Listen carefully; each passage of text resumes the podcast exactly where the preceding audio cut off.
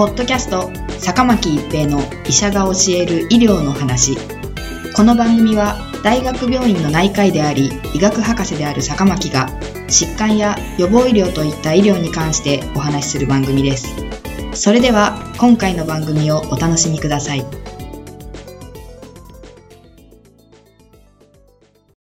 皆さんこんにちは、坂巻一平です。ポッドキャスト、坂巻一平の医者が教える医療の話。今回は、リュウマチ性多発筋痛症です。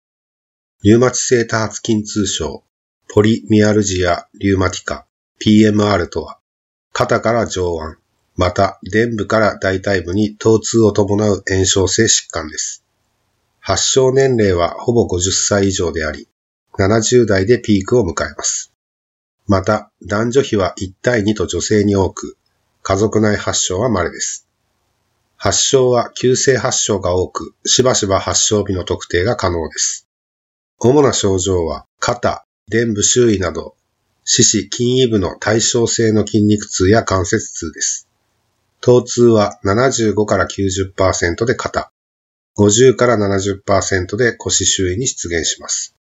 また、他の随伴症状として、45分以上持続する朝のこわばり、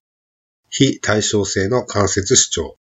倦怠感、食欲低下、体重減少、抑うつ、微熱などを自覚する場合もあります。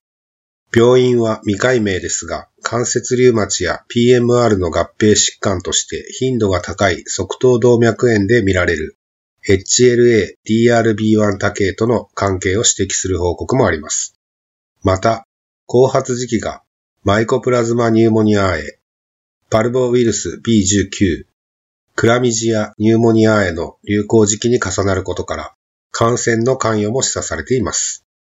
血液検査では CRP、血鎮、IL6、MMP3 など炎症反応の上昇を認めますが、他の抗原病のように疾患特異的な自己抗体やマーカーはありません。画像検査としては滑膜包炎の評価のため、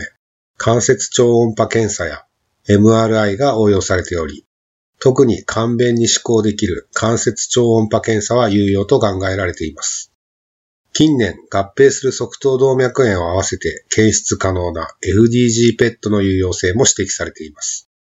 多くの場合、中高年の女性が急速に進行する筋や肩、腰周囲の疼痛を主訴に来院する疾患であり、症状が非特異的であることから診断に難渋することも少なくありません。診断に関しては2012年に European League Against Rheumatism と American College of Rheumatology によって新しい分類基準が発表されました。この分類では年齢50歳以上、両肩の疼痛、CRP 及びまたは赤鎮値以上の3項目を必須とし、他の PMR に特徴的な症状や所見がポイント化されました。朝のこわばり2点、臀部の疼痛または可動制限1点、リューマトイド因子陰性または抗 CCP 抗体陰性2点、他の関節症状なし1点のうち4点以上でリュウマチ性多発筋痛症と診断します。また、これらのスコアに加え、エコーを用いて三角筋下の滑膜包炎、上腕二頭筋の腱滑膜炎、健康上腕関節の滑膜炎のいずれか、及び股関節の滑膜炎、大腿天使部の滑膜包炎のいずれかで1点。エコー検査で両肩に三角筋下の滑膜包炎、上腕二頭筋の滑膜炎、健康上腕骨関節の滑膜炎のいずれかがあれば1点とし、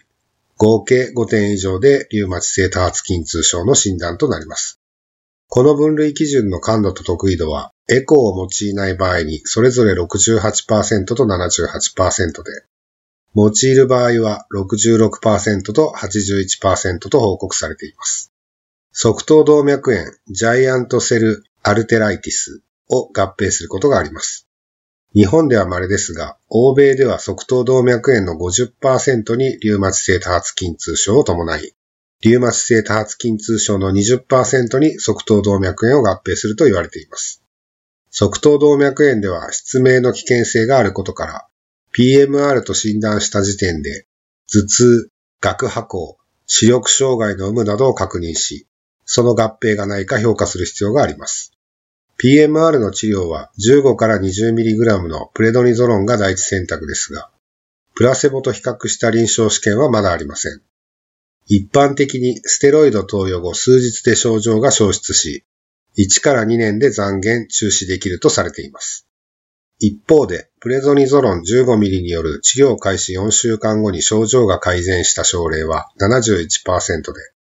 26週まで治療効果が持続した症例は、そのうち78%にとどまったと記述した報告もあります。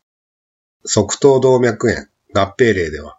失明の危険もあるため、ステロイド大量投与が必要となることがあります。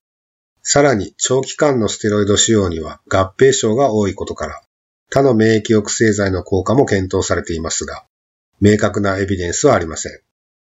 ポッドキャスト、坂巻一平の医者が教える医療の話。今回は、リウマチ性多発筋痛症でした。ありがとうございました。ポッドキャスト坂巻一平の医者が教える医療の話。今回の番組はいかがでしたか？次回の番組もお楽しみに。